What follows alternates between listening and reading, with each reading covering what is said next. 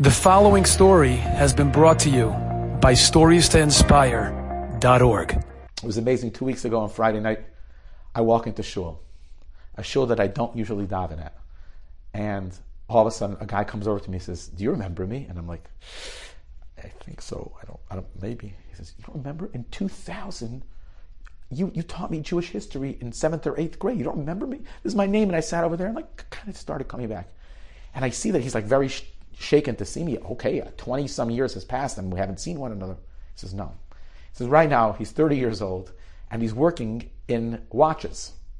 And he has a lot of clients. I think he does high end watches. And he says to me, Just over the last few weeks, I met a, from, a, a non from Jewish person, a person who doesn't know that much about Yiddishkeit. We're doing a lot of business.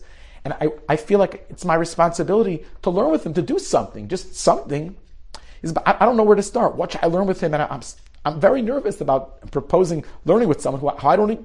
He says, and all of a sudden I remember, this was my Rebbe in seventh grade. And I see sometimes he has videos, and I know that he's working in Kiruv. I've heard, etc., etc. I, I, need to figure out where he is. I need to find him, and then have a conversation with him. Maybe he can give me direction about what I should learn because I know I have to do this.